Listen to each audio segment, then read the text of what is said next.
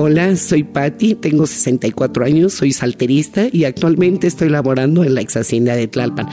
Gracias por este podcast con Armando y Miguel Ángel. Gracias. ¿Qué rollo? ¿Qué rollo? Comenzamos. Hola Armando, qué linda música, ¿eh? La verdad no cabe duda que mis respetos para ustedes. Es un placer estar con ustedes, claro que sí. Saludcita, saludcita. Salud, salud, claro que sí. Adelante. Oye, Pati, pues muchísimas gracias eh, por caerle aquí al podcast. La verdad es que Está muy interesante eh, toda tu experiencia. Este, pues bienvenida aquí al podcast de invitado. Ay, muchísimas gracias. Yo les agradezco la invitación, pues para seguir difundiendo la cultura del instrumento, ¿verdad? Porque ya no es muy común. Sí. El salterio. Fíjate que algo bien curioso que pasó cuando Picker me habló de de ti, de, de Pati Uribe. Gracias. Yo le, yo le dije, oye, pues estaría muy interesante sigue a hablar con ella, porque yo desconocía completamente el, instrumento salterio. Lo que pasa es que estamos a nivel nacional, somos escasamente 65 personas que lo tocamos en la actualidad. Y bueno, es una tristeza que no se siga difundiendo, ¿no? Oye, y para los que no saben, digo, porque ya investigué un poquito más, claro. ¿qué, qué, es el salterio? Bueno, es un instrumento de cuerdas que realmente nada más existen dos estilos, el salterio tenor y el salterio requinto.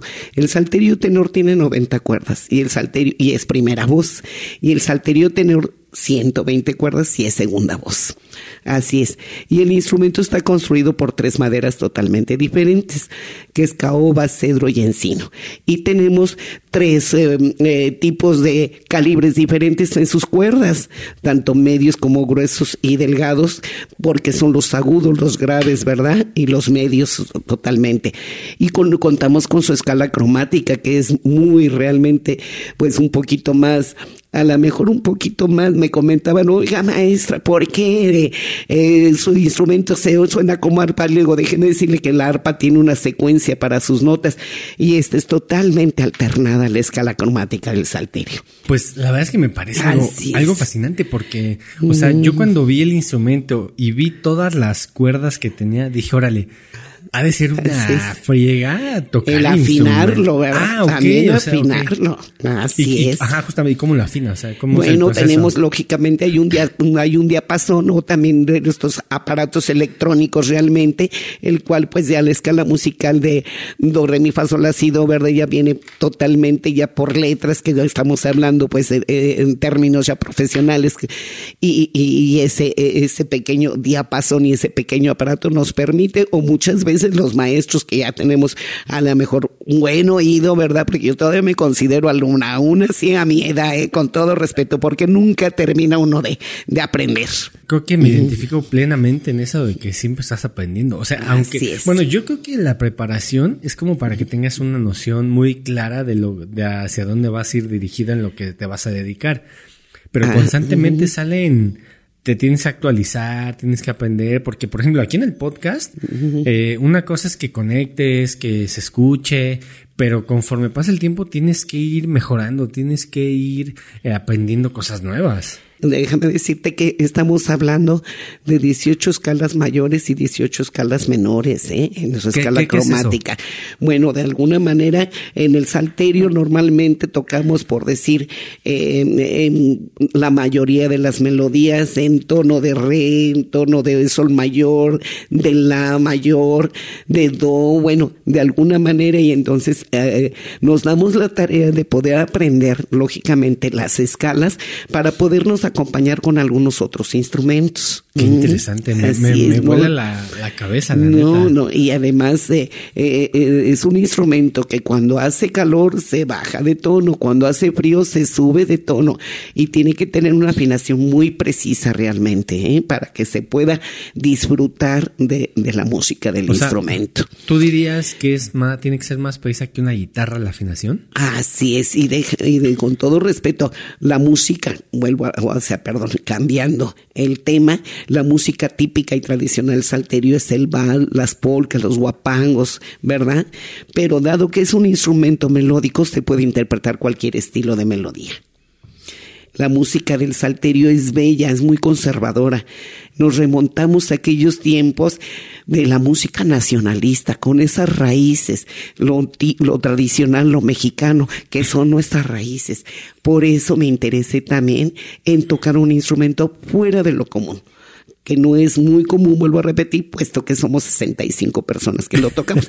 y en la orquesta típica de Ciudad de México, que tuve oportunidad en, en el 97, eh, tuve oportunidad de ser integrante de la, de la orquesta y fuimos 10 alterios. Actualmente no le damos mayor difusión a la orquesta típica, es una tristeza, ¿no? que ahora estarán escasamente cinco o seis alterios, si no me equivoco, la verdad, porque yo la verdad tuve otros compromisos, moverme por otras situaciones en las cuales ahorita desconozco si todavía sigan ellos ahí. Oye, y platícame un poco de, del salterio, de un poco de la historia. Ah, claro que sí. Es un instrumento que lo crean los chinos, lo perfeccionan los árabes, los árabes lo pasan con los griegos, los griegos con los italianos, los italianos con los españoles. Y en la conquista de los españoles ellos no lo traen a México. Tuvo su auge en la época del porfiriato, en la época de la revolución. O sea que ahí había más salteristas en esa había época. más salteristas. Y anteriormente, y así como cambió de nombre, porque también se le conoce como Santurja, Brett, Sin Balón, eh, Sin Back, ¿verdad? Pero realmente en la actualidad se quedó el nombre aquí, aquí en México como salterio. O sea que en otras partes del mundo no se conoce así, como salterio. A nivel internacional desconozco el número de personas quien lo interpretan en la actualidad, pero aquí a nivel nacional somos como unos 65 bueno, tratando de tocarlo profesionalmente, porque una, vuelvo a repetir, no terminamos de, de, de, de, conocer y de saber esa magia del instrumento, ¿verdad? Y, y, para mí es bello, es hermoso seguir tocando y difundiendo esta, esta, esta, esta música. Es que también me imagino que al tener, digo, ya tú, tú me vas a corregir a la, eh, si es que estoy mal, al tener tantas cuerdas tienes tantas posibilidades de crear eh, música nueva. Pues sí, eso es lo que le, te comentaba Armando, que de alguna manera, ¿verdad? Eh, pues darnos eh, la tarea de, de, que a lo mejor ya no nuestras generaciones, pero las nuevas generaciones que en la actualidad están como alumnos en el Salterio, ¿por qué no seguirla difundiendo con esta música bella de los, de los, de los, de las nuevas generaciones, de los muchachos, las muchachas realmente? Y también con la música internacional. Y es un instrumento que también a mí me ha abierto muchas puertas, el salterio.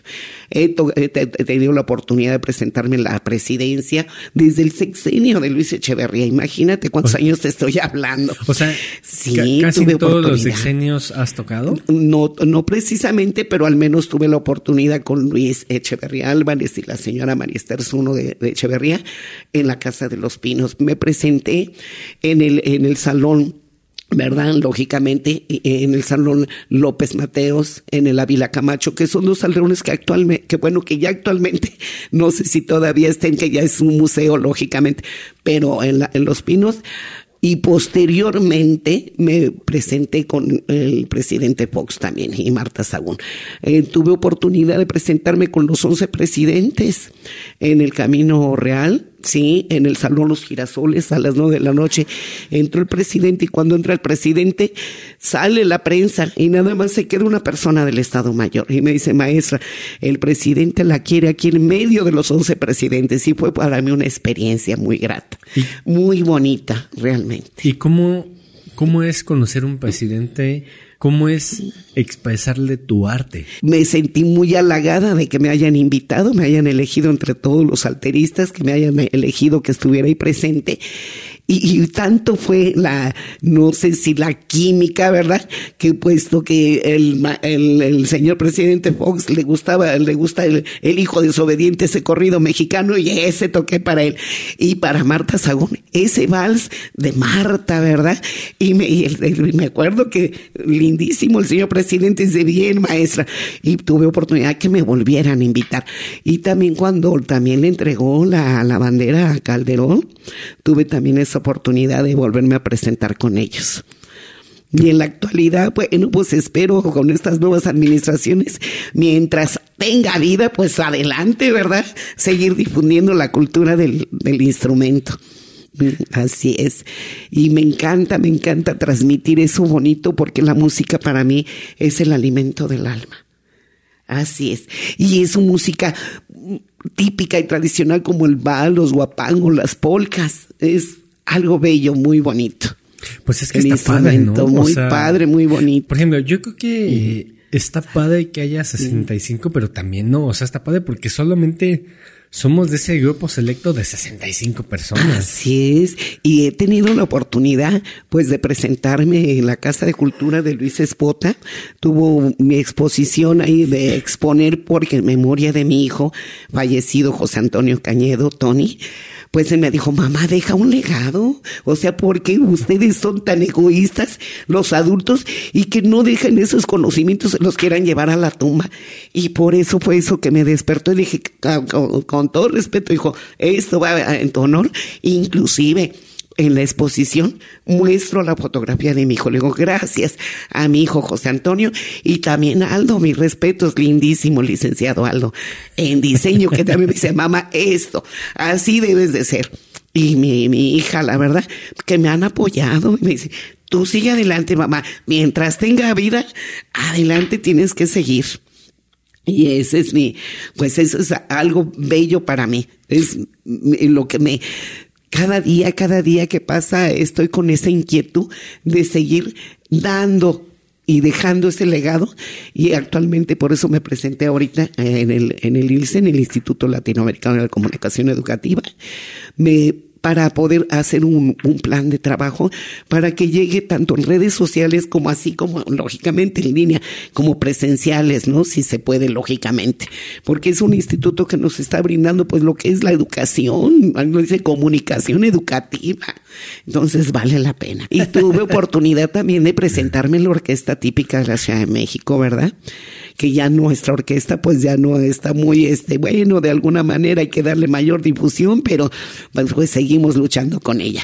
Y, y, así alternando y, alternando con varios restaurantes, ¿no? Hasta con el Radisson, con las mansiones, con los Rafaelos cuando existían, eh, y siempre alternando con la exasina de Tlalpan. Ahorita ya este año cumplo 32 años de, de elaborar en, en, esa, en ese restaurante tan bello de la zona sur. años, es un 32 años, así que les hablo, imagínense, 64 años, pues hay que seguir luchando. Toda mi vida. Toda una vida, toda una vida. Años. Mira, nada más Armando, pues ni bueno, más o menos la mitad de, tu vida realmente.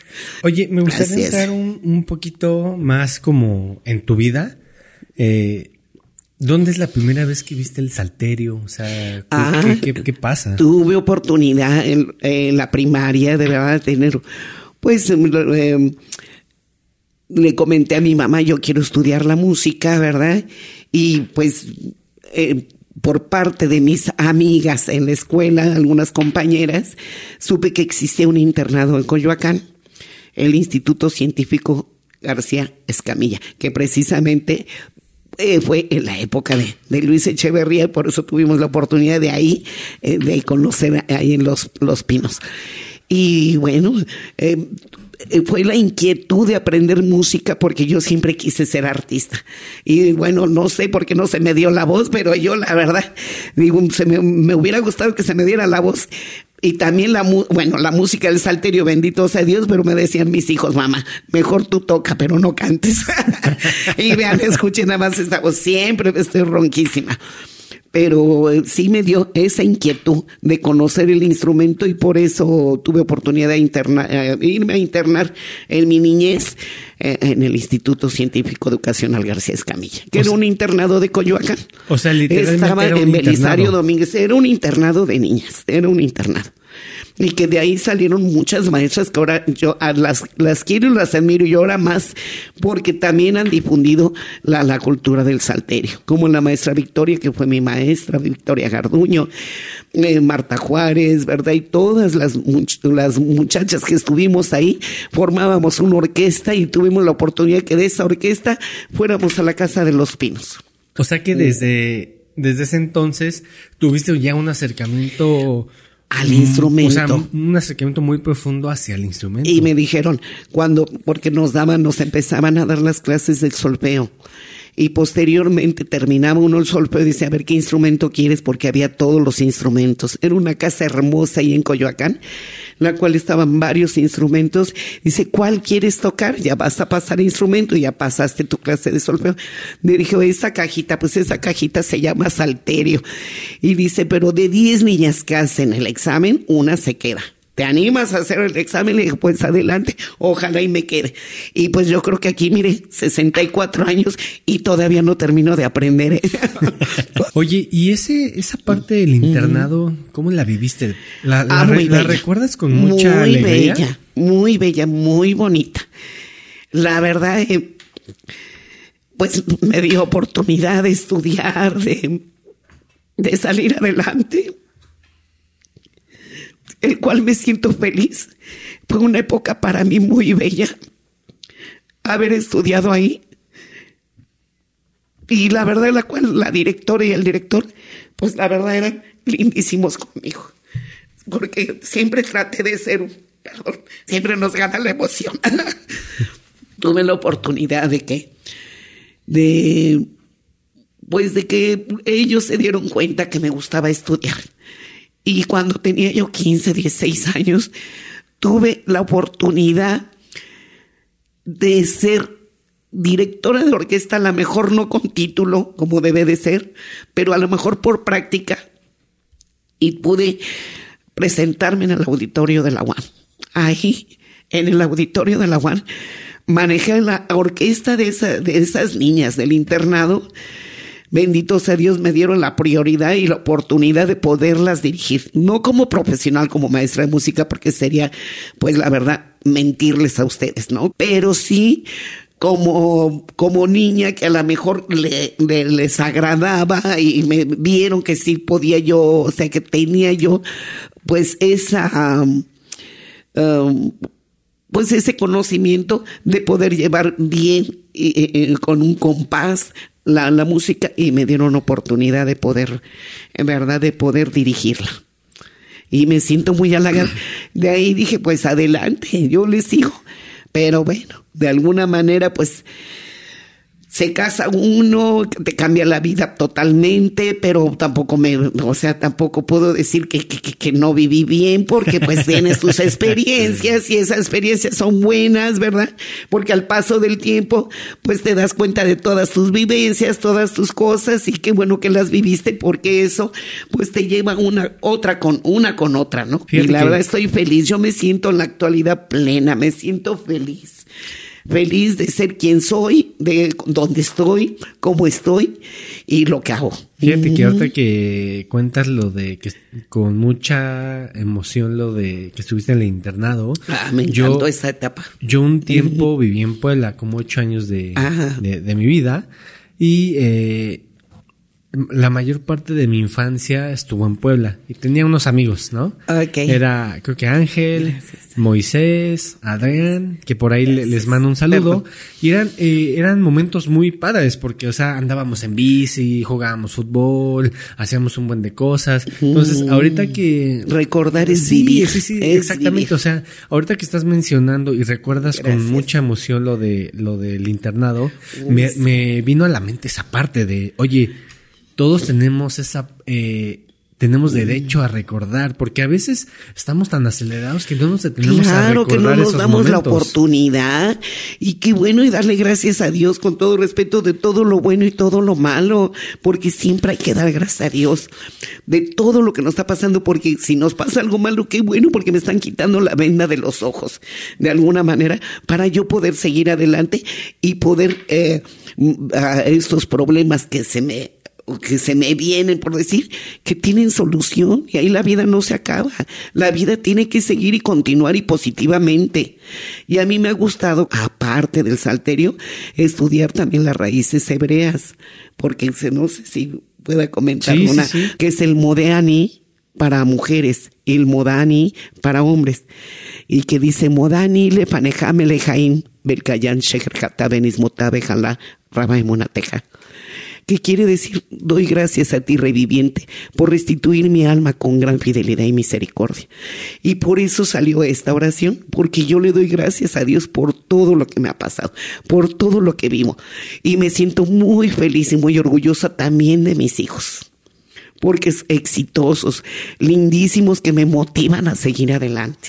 Pues me parece, me parece muy interesante. O sea, creo que el hecho de dar gracias, ya sea que tú creas en lo que tengas que creer, claro. pero si das gracias está padre, o sea, estás, tu energía se la canalizas, ¿no? Hace poco tomé un curso de, de entrevista, o sea, sí como de entrevista para mejorar como los capítulos y decía que tenías que conectar con tu, con tu yo, con tu voz, que tenías que conectar eh, contigo para que a lo mejor eh, le transmitas esa serenidad a la otra persona. Así es, realmente sí, porque todo, pues todo es depende de, de, uno, ¿no? Si tú estás bien, lógicamente que la gente que te rodea va a estar bien, pero si estás mal, pues oye, yo sí pienso en esas buenas vibras y esas malas vibras, ¿no? Pero pues siempre hay que, o sea, pensar positivamente, no negativamente. Si alguien Sí, bueno, yo la verdad mi respeto es ahí, el eterno. La verdad, si él existe, pues hay que pensarlo bien, ¿no? De que pues, tenemos que seguir adelante. Y con la música, imagínate, ¿no, hombre? Y el salterio que estamos hablando de una reliquia de la nación. La verdad, mi respeto, es una reliquia de la nación con este instrumento. Oye, sé que también por ahí mm. fuiste artista de circo. Ah, claro que sí. No, no, no, me estoy montando. Cuéntame Déjame decirte, antes de dedicarme por completo a la música, porque hubo intercept, como todo, ¿no? En la vida ahí siempre tienes eh, unos espacios. También tuve la oportunidad de presentarme en el Bells, en el Orins, ¿verdad? Con precisamente Buffalo Bill me metían en una ruleta y me daban vueltas y que también lo digo en mis videos, ¿eh? porque como les digo también en la, ciudad de Tlalpan, los invito a que pasen a mi canal porque no nada más hablo del instrumento, en la historia, también de mi vida personal y yo creo que hasta por curiosidad dice, ahorita le doy like y la visito y con todo respeto y no es por eso, ¿no? Pero sí para mí ha sido precioso eh, eh, vivir cada época de mi vida. Ahí con Buffalo Bill, ¿verdad? Me decían la chica de Texas en el, en el, en el circo y, y también eh, hacía yo el paso de la muerte en, en, en la en la red, ¿verdad? Digo, sin red, perdón, en la cuerda, pasar, y pasaba un chico que se llamaba Morales, me, me ponía en sus, en sus hombros, me sentaba yo en sus hombros, y nos pasábamos con un timbón, o sea, un tubo, caminando por la cuerda a nivel trapecios y sin red. Ese, ese sí que era el paso de la muerte. Posteriormente también tuve oportunidad, o sea, y con Buffalo Bill, de que me metiera la ruleta, vuelvo a repetir, de que me aventara cuchillos con fuego, ¿verdad? Y con, bueno, y siempre expuse mi vida, no cabe duda que la verdad le digo, ay, gracias, Dios mío, no cabe duda que me estás dando la oportunidad, alguna misión tengo que cumplir aquí.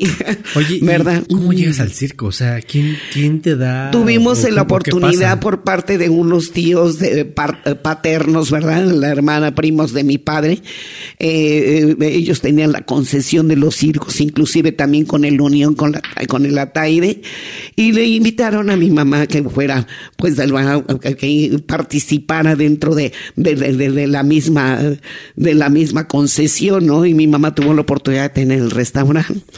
Y, y, pues ahí eh, le daba, le, ayudaba yo a mi mamá como mesera a atenderlos.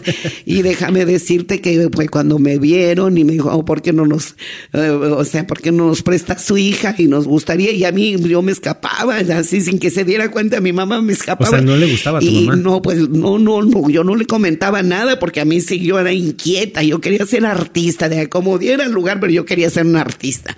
Entonces, pues me, me escapaba yo de ella en lo que me iba yo a ensayar. Y ya estaba yo en los ensayos y a la función fue cuando le dijeron a mi mamá, ven para que veas quién va a salir. Y mi mamá pues me vio, se puso a llorar. Dice, ¿cómo es posible que Pati, a qué horas ensayaba? Cuando te decía que, ay, pues voy a lavar los trajes, voy por agua. Y estaba yo ensayando. pero todavía no me dedicaba por completo a la música. Ya tenía las nociones y conocimiento, Pero posteriormente, pues me casé después de esa situación y, eh, y, cuando me separé dije, adelante, ¿de dónde soy? Dije, Dios mío, ¿qué hago? ¿Qué hago con mi vida? Pues adelante, pues yo tengo un instrumento y me fui a la Nacional de Música y me dio oportunidad. Eh, la verdad, la, la, la directora en ese entonces eh, de, la Nacional de Música, pues yo le dije, dígale que viene Pati Uribe quiero hablar con ella, pero bien, dígale que yo ya la conozco y nada más 10 minutos le voy a robar. Y así entré, lógicamente, a hablar con ella. Le dije que tenía la inquietud de retomar mi instrumento y la verdad me dijo, no se preocupe. Y le digo, ¿qué cree? Me acabo de separar y, y la verdad yo quiero seguir adelante, ¿no? y me dijo, pues ya somos dos, ¿sabe qué? Y yo me estoy, ahora sí que me estoy viendo en usted y, y la verdad la voy a apoyar ahorita, déjeme hablar por teléfono y luego, luego le hablo a Armando Salles, digo Armando, sí, el, director de la orquesta típica de México, le dijo, ahí te mando a la maestra Pati Uribe, dale un salterio, porque yo la verdad tenía yo pues un salterio pues antiquísimo, ¿no? Pero bueno, de alguna manera me dieron el salterio y fue cuando me integré en la orquesta y volví a remontar. Me volví a dar oportunidad de seguir retomando mis clases en la Nacional de Música con los contactos de algunos maestros que ya me conocían y así retomé la música después de casar. Qué interesante. ¿Qué estarías haciendo si no fueras salterista? Pues yo pienso que la vida te va llevando, ¿no? Y conforme lo que se te va presentando, pues es lo que vas realizando, yo digo, ¿no? La verdad no te podría decir porque la verdad pues no puedes augurar un futuro que no lo has vivido. Estoy viviendo de momento el presente y el pasado ya, ya, ya lo olvidé. Fíjate que yo también eh, mm. comparto esa, esa filosofía de, de estar en, en el presente, ¿no? O sea, a veces creo que estamos eh, pensando qué voy a hacer mañana, qué, hubiera hecho si hubiera, qué hubiera pasado si hubiera hecho esto, pero realmente eh, muy pocas personas están viviendo el presente, de claro, y con tantas eh, eh, situaciones que hemos vivido en todos los aspectos. Y mira, te, voy a decir, yo no guardo odios ni rencores, a todo mundo los quiero, los amo, tanto familiares como, como mm, gente que son mis seguidores lindísimos, como gente que siempre ha estado junto a mí, que me han apoyado y me han ayudado también eh, profesionalmente con la música, con el salterio, con mis presentaciones. La verdad, yo le, estoy agradecida con, el, con la vida. Yo sí estoy agradecida con la vida. Oye, eh, Fíjate que ahorita que mencionabas que en tu canal de YouTube das como un poco de la historia del salterio, pero hay algo que me llamó mucho la, la atención y comentaste algo del himno nacional y es que está ah, mal escrito. Déjame decir. Eso, eso, está muy interesante. Tuve una oportunidad después de estar yo elaborando un plan de trabajo para presentarme en museos. El himno nacional tiene su historia. ¿eh? Fue un, un concurso literario, el cual, la verdad, como vemos eh, González Bocanegra y Jaime Nuno. La verdad, mis respetos, eh, ellos ganaron el concurso, pero sí tuvo algunos errores. Por ejemplo, tus plantas, tu suelo no era plural, sino en singular. Tu planta, tu suelo, por decir, o tus plantas, tu suelo, a lo mejor era plural. Y otra de que por el dedo de Dios se escribió, no es el por el dedo de Dios se escribió, es por el dedo de Dios se escribió. Así es, de alguna manera son eh, errores que eh, eh, la partitura estuvo escrita por el maestro Jaime Nuno, que fue el de la música, porque el de la letra fue González Bocanegra. Fue escrita en mi bemol, pero la transportamos, la transportaron en do mayor actualmente, porque para que se presentaran diferentes voces para que se pudiera interpretar ya cantado todas sus estrofas que fueran en diferentes voces. Por eso fue en do mayor. Me parece muy interesante, ¿no? O sea, por eso, o sea, por eso yo te hago, te lancé esa pregunta porque digo, órale, yo no sabía eso del himno nacional que estaba mal escrito. Sí, y además, por aras del cielo, o sea, regresó, la verdad regresó, que lo pudieron rescatar porque estuvo, o sea, extraviado en el conservatorio, ¿eh? que se dieron, pues la verdad, pues en, en el gobierno de Álvaro Obregón, ¿sí? Cuando estamos hablando del maestro Carlos Chávez, del maestro Manuel M. Ponce, de aquellos maestros que fueron directores del conservatorio, del maestro Silvestre Revueltas, porque fueron así, primero Julián Carrillo, y mucho antes de Julián Carrillo, y fueron, ellos fueron directores del conservatorio, por eso eh, de alguna manera supimos que se extraviaron las, las partituras, pero las pudieron rescatar, porque ahí es cuando nos damos cuenta los errores que hubo y, y que la pudieron esos grandes maestros rectificar cómo podrían quedar las estrofas del himno nacional. hubo correcciones. Hubo correcciones en el himno nacional. Mira, en cuando yo me presento en museos y en Casa de Cultura, inclusive hay un área donde muestro todos los himnos, todos los himnos, porque déjame decirte que todos los maestros de la historia de México, como Morelos, Hidalgo, Benito Juárez, todos ellos tienen su himno, ¿eh? Por, dando gracias a esos grandes maestros que mucho antes del nacionalismo, en la época de la revolución, en la época de la independencia, de 1822 desde, desde este Iturbide y posteriormente él le dice a Mariano Lizaga, hazte cargo de en la capilla imperial le pidió a Mariano Elizaga que se hiciera cargo lógicamente en, primero de la orquesta sinfónica porque no era eh, digo no era sinfónica era filarmónica y posteriormente ya simpónica cuando el maestro Carlos Chávez ya le dio ese reconocimiento en 1921. Estamos hablando de la historia y cuando yo me presento en el museo, por eso les quiero eh, otorgar esa historia a estas nuevas generaciones.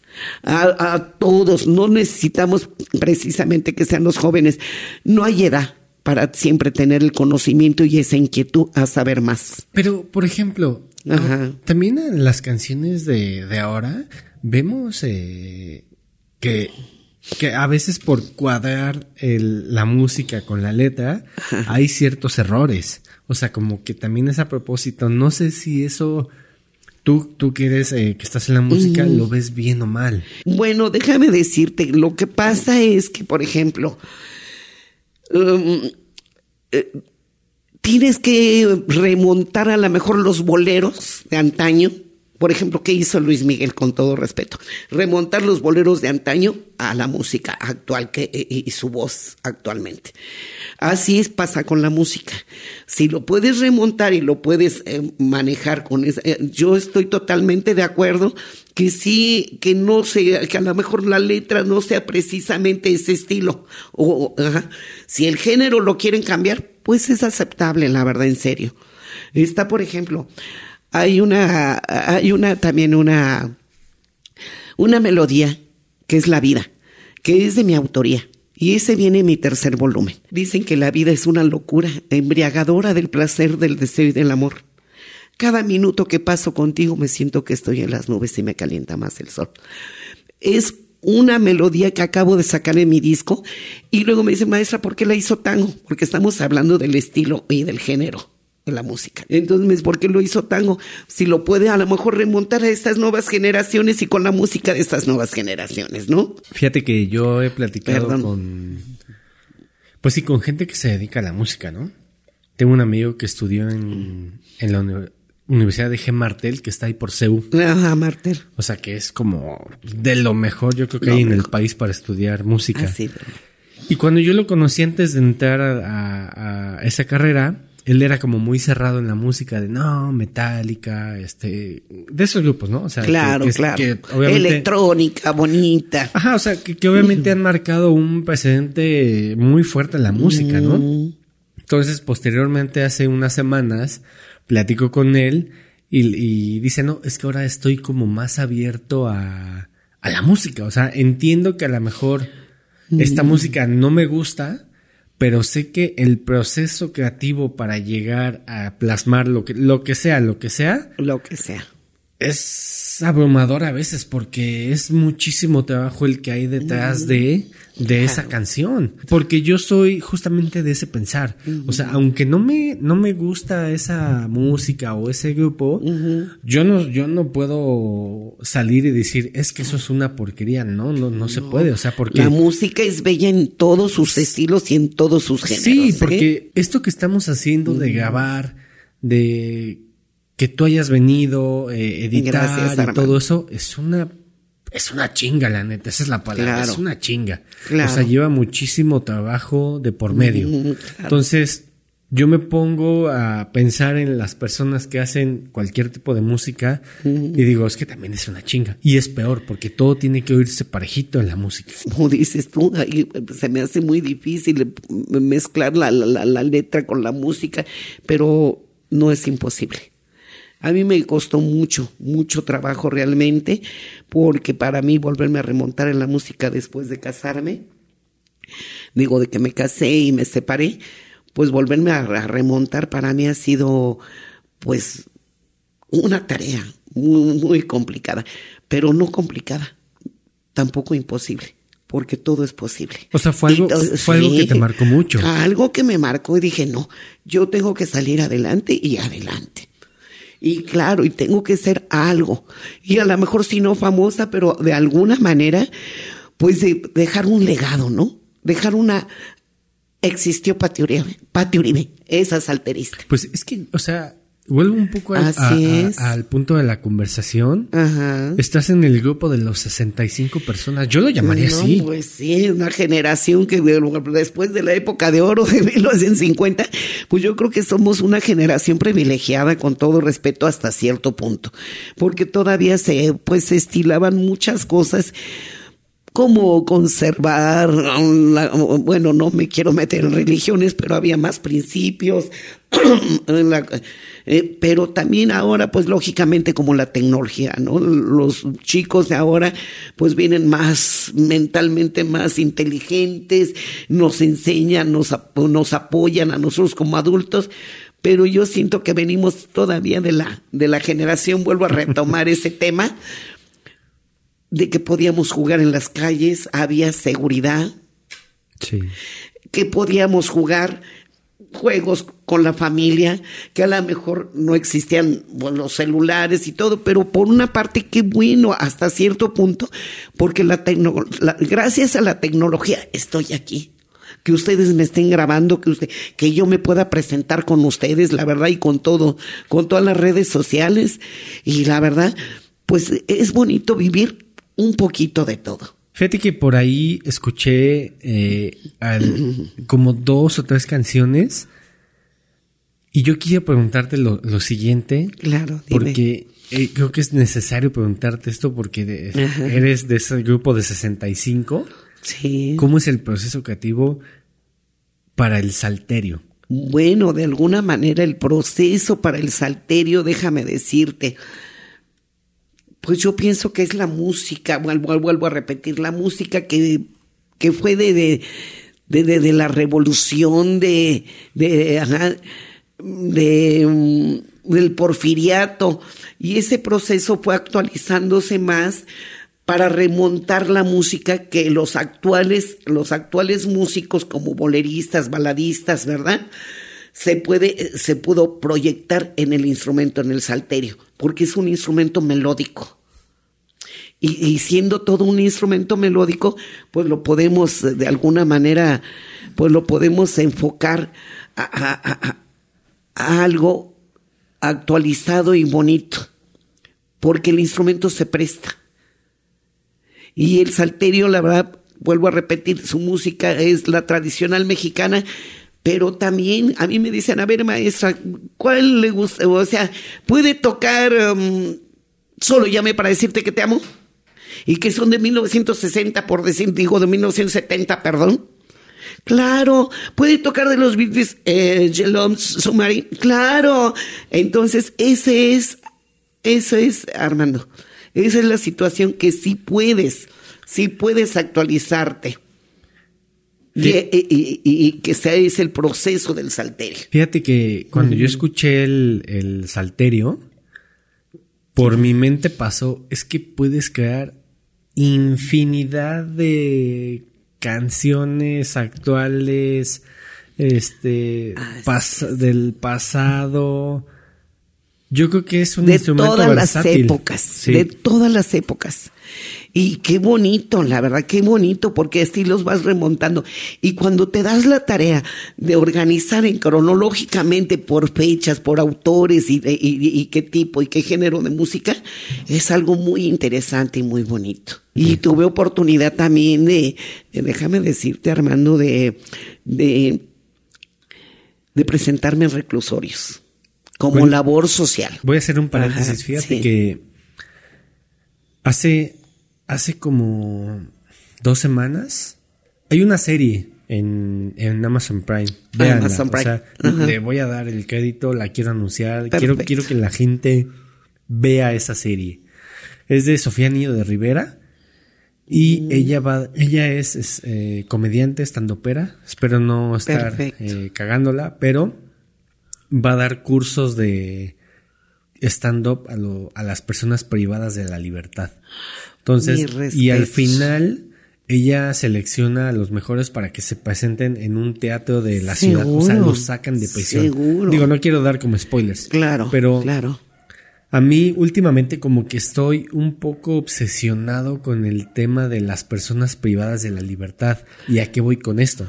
Como yo ahorita estoy platicando con muchas personas, contigo, con las setenta y tantas personas que han venido y se han sentado y que, que les agradezco demasiado. Gracias, igualmente, Armando. Me parece algo increíble eh, conocer esas experiencias de vida, ¿no? Yo me he presentado en todos, en todos la, los niveles de tanto reclusorios femeninos como masculinos. Y déjame decirte que me he quedado impresionada. Hay muchos que a lo mejor pueden estar ahí porque porque cometieron algún delito, pero hay muchos inocentes. Por eso me di la tarea a presentarme que conozcan algo fuera de lo común, algo fuera de toda su rutina y del encierro que viven, ¿no? Con todo respeto. Y también un poquito más de cultura, ¿no? Y que es un instrumento que no es muy conocido. Pero déjame decirte a mí cuando termino mi presentación, los directores, lógicamente, me muestran las instalaciones y me invitan a comer ahí precisamente. ¿Con los reos? ¿Con, las personas? sí, yo he entrado a las instalaciones donde está el comedor de los reos, eh, eh, eh, el comedor de, los administrativos. Me han invitado a comer y es cuando comentamos, me dice maestra, ya vio la chica que le dio, le puso el sonido y todo, ella está Express. Y sabe que maestra, la que usted la hizo cantar, ella está por su madre. Y la otra está por eh, esa situación satánica, ¿no? Que hacía eh, con la sangre de los niños. Y dice, y aquí ya cumplió 30 años y mañana se va. Pero todavía le faltan 30 años en Colima o, en Culiacán, algo así, me, ahorita no recuerdo. Y dice, y entonces, y le digo, pero pues si ella no se quiere ir, porque no? No, dice, porque ya están los derechos humanos y no los podemos retener aquí, ya por derechos humanos. Pero hay muchas situaciones muy críticas, ¿eh, Armando, la verdad. Y yo la verdad, pues yo no, yo desconozco, yo voy, hago mi presentación y me dice ahí en, este, en culturales, me dicen maestra, cada que va Pati Uribe y a mí todos los reos me ponen bienvenida Pati y hay mucho, la verdad en serio con sus, porque hasta de los, de las de Tecate, ¿sí? Hacen bolsas, hacen, y ahí puedes así, puedes hacer una vida que muchos llegan a, a titular, ahí mismo ellos que trabajan y de todo lo que hacen cuando vienen todas las visitas y todo y que venden todo lo que ellos hacen, sus artesanías, en esa, eh, o sea, esa es la palabra, las artesanías que hacen. Ahí ellos, a pesar de estar en la cárcel, también eh, siguen manteniendo a sus familias. He, tenido la oportunidad de que el director, la directora X, por decir, del reclusorio, donde los reclusorios que me he presentado, me comentan y me, me informan de muchas situaciones, muchas vivencias, muchas experiencias. ¿Y cómo, es, cómo son esos días? Digo, percibo a lo largo de esta conversación que eres una persona sentimental. Ay, si me gana el sentimiento. Pero, perdón. No, no, no, no te preocupes, no pasa nada. Pero a lo que voy es que, ¿cómo son esos días? Porque la energía de esas personas, aunque tengan la mejor, aunque sean muy positivos, hay una historia detrás de, y creo que eso es lo que marca demasiado a las personas y nosotros como sociedad a veces tenemos ese tema muy olvidado y esas personas no existen, ¿no? O sea, yo cuando tomo, yo soy conductor de Didi y cuando tomo un viaje a una persona que la tengo que llevar a una, a un reclusorio, a un penal, me detengo tantito ya que se bajó el pasajero y a mi alrededor siempre volteo y digo, es que tú estás libre, o sea, tú, tú no estás dentro. Entonces, sí me pongo como un poco filosófico. no, que bueno, se vale, se vale realmente. Pero ¿cómo vives esos días? Porque es una energía y son todas las personas que están ahí, ya sea que sean inocentes o no, tienen un pasado. Eh, cuando me presenté precisamente en el reclusorio de Tepepan, de puras chicas, Ah, claro, la directora me dijo, está muy chiquito. ¿cómo es sí, y me dijo, ¿cómo es posible, maestra? Me dijo, ¿sabe qué, maestra? Qué bueno que se presentó y que no hubo problema, eh, no entraron en crisis las chicas, porque déjeme decirle ya posteriormente que ya terminé la presentación y que ya estábamos degustando de los alimentos.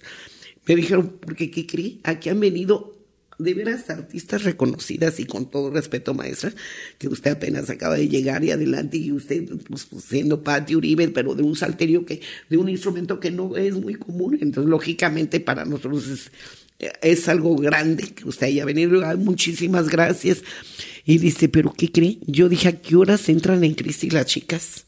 Porque el 80% de, de mujeres que están ahí entran en crisis. Y le dije, hasta ahorita me, sí. Entran en crisis cuando Que les avientan a otras artistas reconocidas. Dice, y se portaron mal. Dice, nunca me imaginé que se manejara bien el auditorio, maestra pero fue cuando yo ya empecé así como medio a temblar, dije, qué barbaridad, pues la que me puso, el, eh, eh, o sea, el sonido, pues, y la que me puso ese, dije, ya, y, yo realmente, después de mi presentación, ah, bueno, precisamente en mi presentación, acostumbro tocar dos, tres melodías, ¿sí? Y les hago una pausa hablándoles de la historia del instrumento. Y luego les digo, pónganse abusadas, preciosas.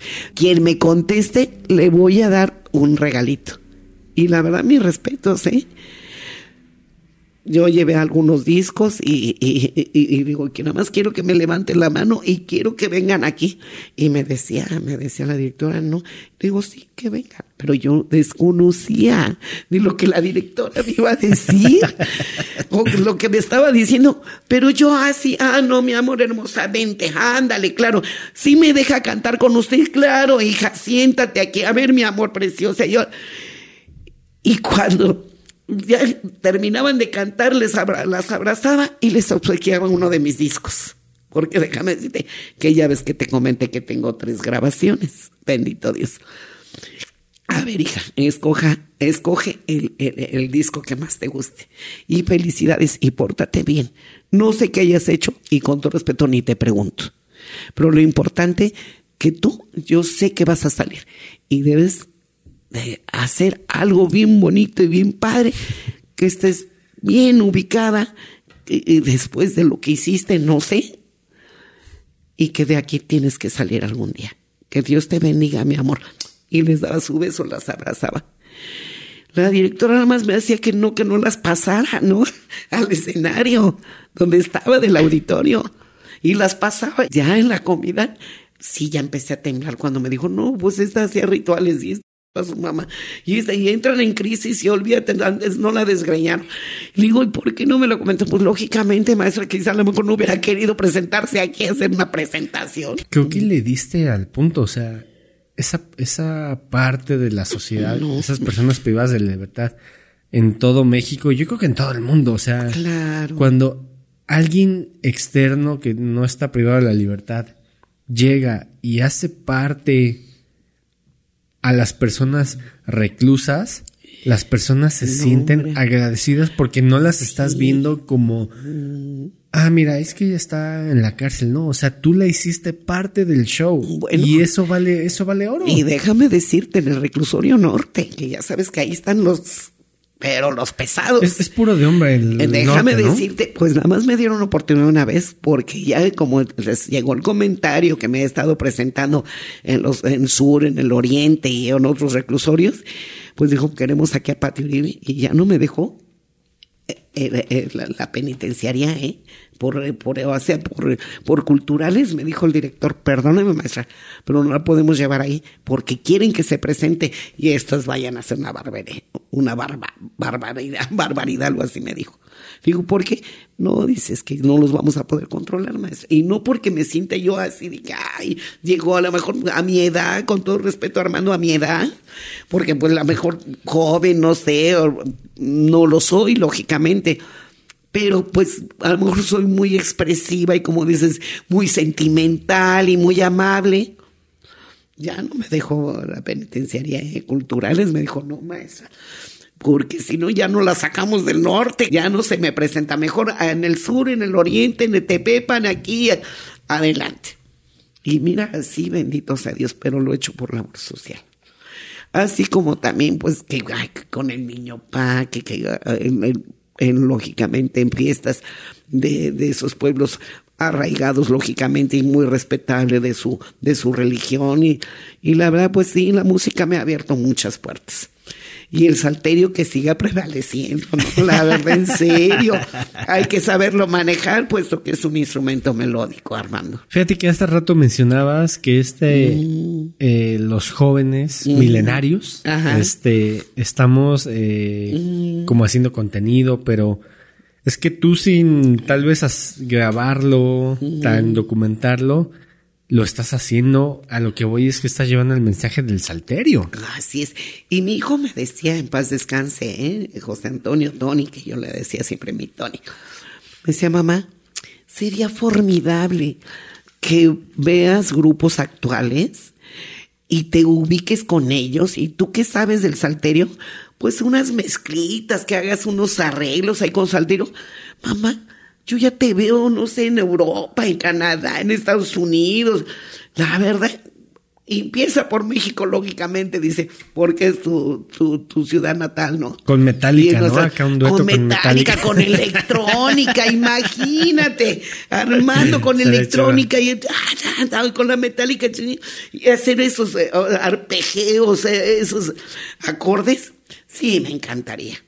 Eso es lo que comentaba yo con uno de mis sobrinos, bueno, con dos, tres de mis sobrinos, pero la verdad, a lo mejor he querido yo abarcar mucha situación de la historia de mi instrumento de, y, y, de lo de los museos y mis presentaciones, que no me he dado oportunidad. Pero antes de morirme, sí lo quiero hacer, porque es un legado que le tengo que dejar a todos y que mi hijo me lo pidió. Sí lo quiero hacer. Quiero preguntarte lo, lo siguiente. Sí. A lo que vamos de este capítulo, has hablado mucho de, de Tony. Así es. No sé si quieras hablar de ello, pero necesito preguntártelo. Claro, no te preocupes. Mencionas que Tony mm. fue tu hijo y que falleció. Sí, y, déjame ¿por qué mencionarlo tanto? Porque, ¿Por qué mencionarlo? Porque déjame decirte que la verdad no lo quería comentar, pero lo voy a comentar, Armando. A me dicen, no, se cayó de la azotea. Me dije, no. Mi hijo se estaba despidiendo dos, tres meses antes de que se fuera. Y yo siento que se quitó la vida. Yo lo siento como madre. Lo he superado. Porque yo lo único que le pedí a Dios cuando me dijeron, ya no estás, dije, dame la fuerza para poder respetar tu voluntad. Porque los hijos son prestados. Nada más. Los hijos son prestados. Y no sabes. Ahora los vemos, de que ya crecieron sus carreras y todo. Pero le dije, no se vale. El único que le dije, Tony, no se vale. Es para que tú me hubieras dicho Dios y no yo a ti. Porque por estadísticas, lógicamente que primeramente me hubiera ido yo y no él. Tenía 32 años mi hijo. Pero Dios me ha dado la fortaleza. Y por eso hago lo que hago y es lo que me levanta. Mis hijos, Gesel, Aldo, Tony, en paz descanse. Eso es lo que me levanta.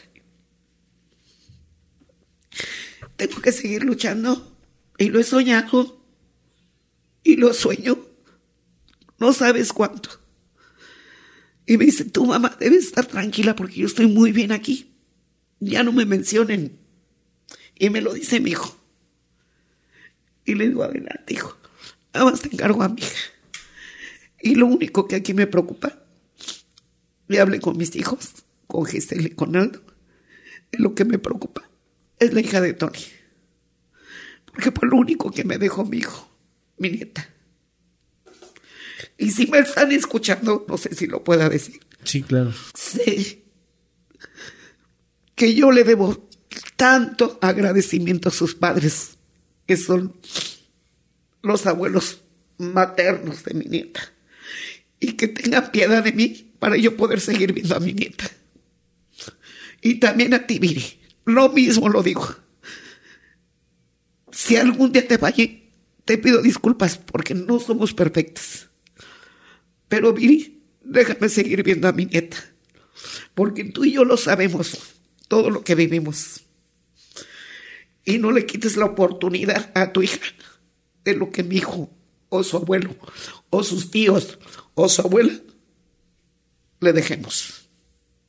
Oye, Pati, ¿y qué le dirías a aquellas mamás, papás que estén como al pendiente de sus hijos?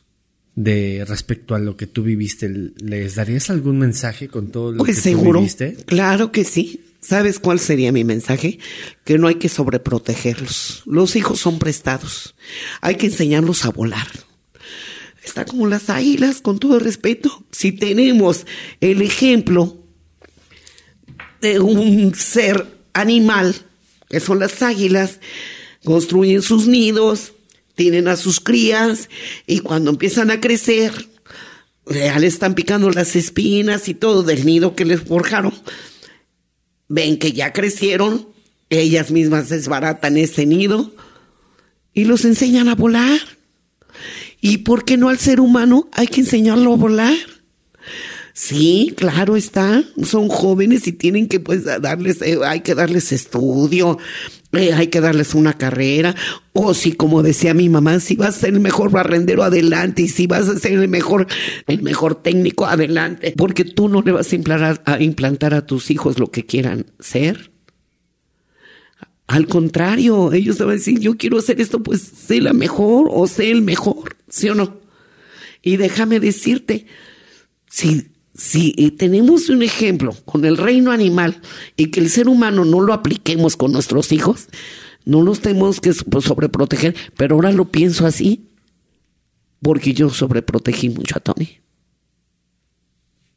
Y yo siento que yo lo llevé a la muerte, porque el día que lo dejé de desproteger, el mejor se fue. Y por eso les digo a las madres, no sobreprotejan a sus hijos. Hay que quererlos, hay que amarlos, hay que entenderlos. Y lo importante es la comunicación, porque en la actualidad vamos a restaurar en todo y cada quien con celular. Sí, yo respeto las redes sociales y la tecnología, pero ¿dónde está la comunicación en familia? ¿Dónde está?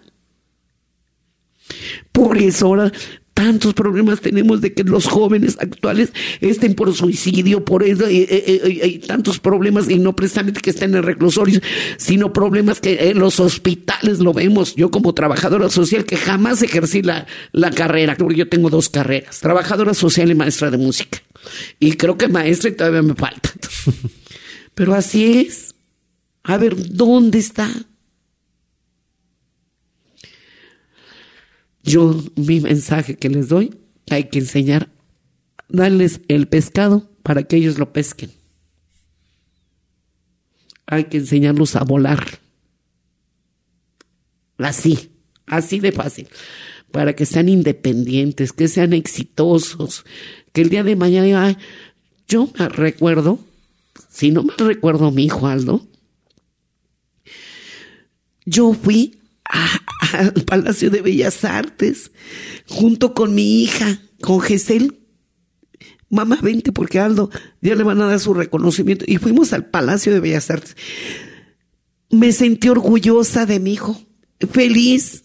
Dije, qué bueno, ya terminó la carrera.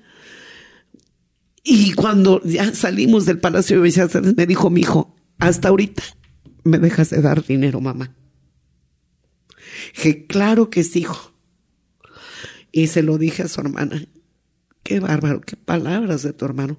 Y nada más me volteó a ver mi, mi hija y me dijo, sí, mamá, qué bueno que lo captaste. Y ya no le quise hacer más comentarios, pero el otro día le dije, a volar, que Dios te bendiga. Porque ya, ya, tienes que aprender, no te quiero hacer un mal como se lo hice a Tony. Porque Tony siempre lo protegí. Y yo siento que lo lleva a la muerte a mi hijo, cuando ya no lo protegí. De 32 años, mi hijo. Y me lo advertía a Giselle y Aldo.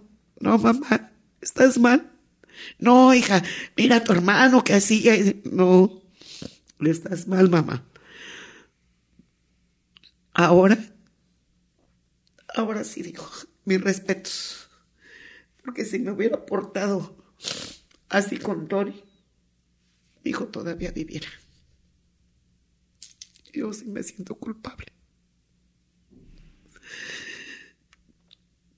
Y es lo que no me ha dejado vivir.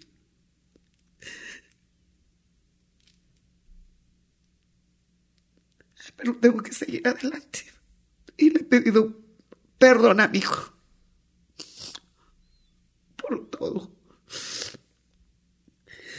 Yo lo apoyé, pero en lugar de quererlo, parece que lo odiaba. Y tenía mucha razón el papá de mis hijos. Tú en lugar de querer a tu hijo parece que lo odias. Déjalo ser. Déjalo que se forme. Que sea alguien. Pero no.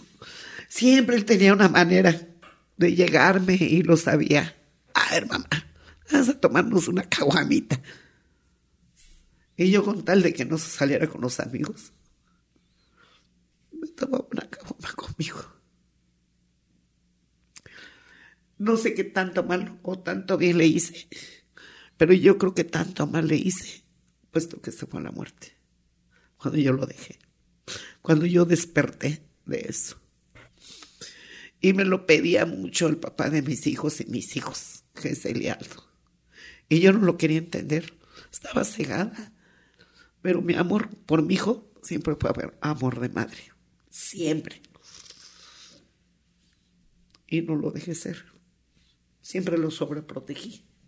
Oye, y ya para cerrar este tema, a ver, dime. que no todo sea tristeza. Para aquellas personas que están viviendo un duelo similar, ¿tú recurriste a alguien o cómo viviste ese duelo? No, déjame decirte que yo no necesité de una tanatóloga ni nada. Créeme, con todo respeto, que a mí lo que me levantó fue la religión judía. Y es algo que yo no soy judía pero sí respeto la religión judía. Y empecé a, leer algunos libros y sus temas y todo, y fue lo que me levantó. Que tenemos que aceptar lo que el Eterno, porque ellos lógicamente no le dicen Dios o, o Hashem, o Hashem, sí, o el Eterno o no Jehová, porque es del cristianismo y con todo respeto. Y muy respetable. Yo para todas las religiones ante redes sociales, muy respetable. A mí me dicen, maestra, si puede venir a tocar música religiosa y cristiana, y también, lógicamente. Y déjame decirte, la religión judía a mí, eso es lo que me ha enseñado. Jesucristo fue judío. Así que no puedes decir, ay, lo mataron los judíos. No, lo mataron los romanos no los judíos. Y bueno, la verdad, en serio, eso es lo que me ha levantado. Esa literatura. Hay libros muy bonitos como El Jardín del Edén. Y yo hacía Chabad y lo he dejado de hacer. Y lo voy a remontar, ¿eh? Con todo respeto. Y no porque esté judía, pero sí respeto la religión judía. Pati, debo de, agradecerte. Ha sido la entrevista que más ha llorado. Porque yo tengo una hija y lo que comentas es algo muy fuerte, lo que viviste. Pero también creo que eres una mujer muy fuerte al llevar el duelo, al que encontraste cómo llevar el duelo, porque hay personas que pasan años y no encuentran forma de llevar ese duelo. No, y déjame decirte, el, el aceptar, porque Dios, yo siento que Él me escuchó, el eterno, Hashem, Él me escuchó cuando le dije, nada más dame valor para aceptar tu voluntad y dame sabiduría. Y yo pienso que esa sabiduría es la que me está dando ahora. Y me siento muy feliz, muy feliz que mi hijo está allá. Seguro. Porque así no me hubiera gustado verlo en una cárcel, en un hospital. Sé que está ahí, en la gloria, como yo quisiera llegar ahí. Y ojalá y Dios quiera que pueda yo llegar ahí porque él se fue derechito. Derechito. Esta es Pati Uribe. Seguro. Y los quiero, los amo. Mis seguidores. Y aquí a los presentes. les doy muchas gracias por invitarme. Muchas gracias, Pati. Esa es Pati Uribe. Por abrirte, por compartirnos un pedacito de... De corazón, lo digo. De corazón, lo sé, lo sé, de verdad se, se siente. Sí. Pero bueno, eh, sé que trajiste ahí el salterio, vamos a echarnos ahí una canción. Seguro, claro. Vamos a hacer una... Vamos a acabarnos de tristezas, lógicamente. ¿Quieren algo?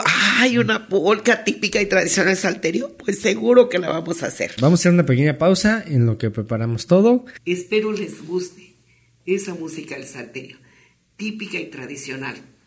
Las perlitas. Una polca que les va a encantar. Adelante.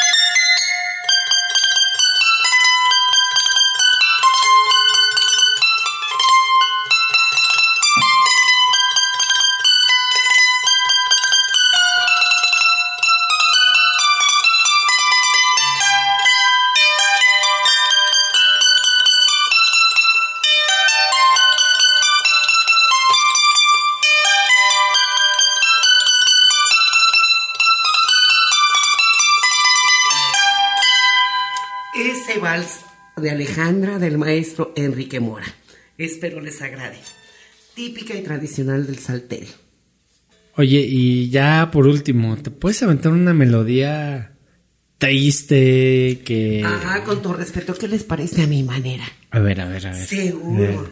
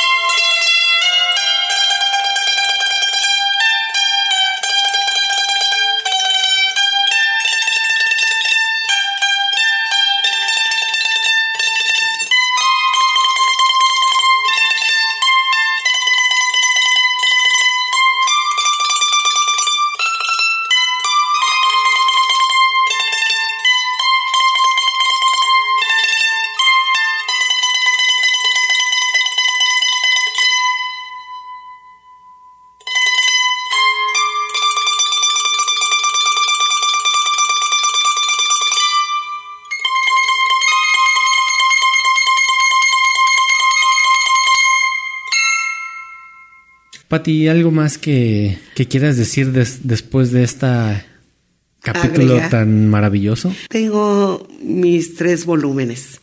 He tenido la oportunidad de grabar el primer volumen que viene y se los voy a presentar. espera, ¿qué? Nos faltó hablar de eso. Ah, pero, ya, vi que trae los discos, está chido. Este es mi primer volumen. Este viene más internacional, más conservador, enfocado al jazz. Totalmente instrumental. O sea, este tiene es mi primer volumen. Ah, lógicamente, porque teníamos que actualizar el instrumento al estilo del jazz. Me acompaña saxofón, oboe, piano acústico, guitarra, bajo, acordeón, flauta y batería. En mi primer volumen, ¿qué es este? Patio Uribe, mi primer volumen. Y este, el segundo volumen, viene más versátil y popular con algunos covers del maestro Armando Manzanero mucho más romántico. Y este también viene totalmente instrumental, igual que el primer volumen. y el tercero, ay, dije, vamos a sacar algo de mi autoría, la vida. Esa es la melodía que viene con voz. No es mi voz, es de una intérprete con todo respeto, pero la melodía y la letra es de una servidora, la vida y posteriormente vienen algunas melodías reconocidas por algunos autores reconocidos y, enfocados al estilo del jazz. Nada más la melodía 5 viene de mi autoría, la hice tango y ahí viene con voz. Oye, Pati, antes de despedirnos, ¿dónde pueden conseguir esos discos? Lo pueden conseguir físicamente en el número 55 48 62 4356.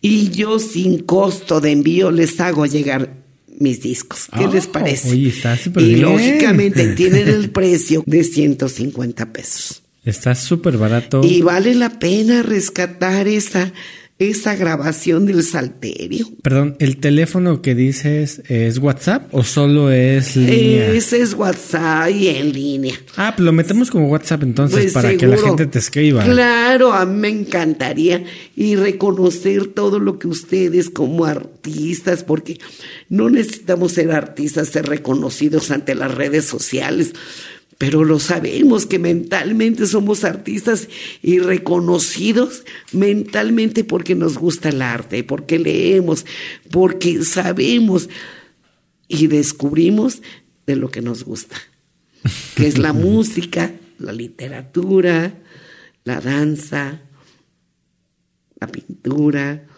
la literatura, vuelvo a repetir, y la música, que es el alma de la vida. Los amo, los quiero. Que Dios me los bendiga. Pati, muchísimas gracias. Eh, tus redes sociales estarán apareciendo aquí abajito, pero si gustas decirlas. Ah, seguro. Miren, Salterio Pati Uribe. Se puede meter en el link de, mi canal de YouTube, Salterio Pati Uribe, tanto en, en el Face como en YouTube.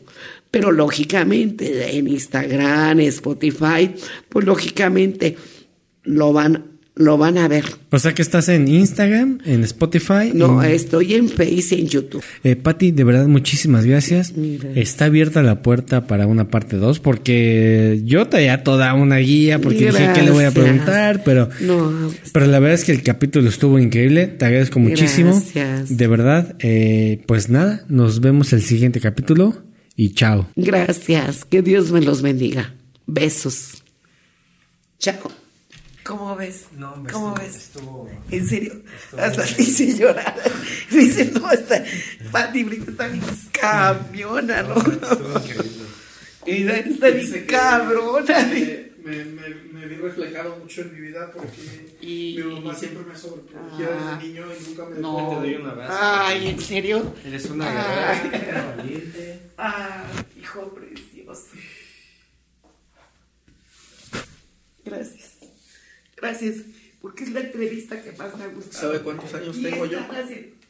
¿Qué será? ¿Unos 32 años? 32 años. Cuando se me fue.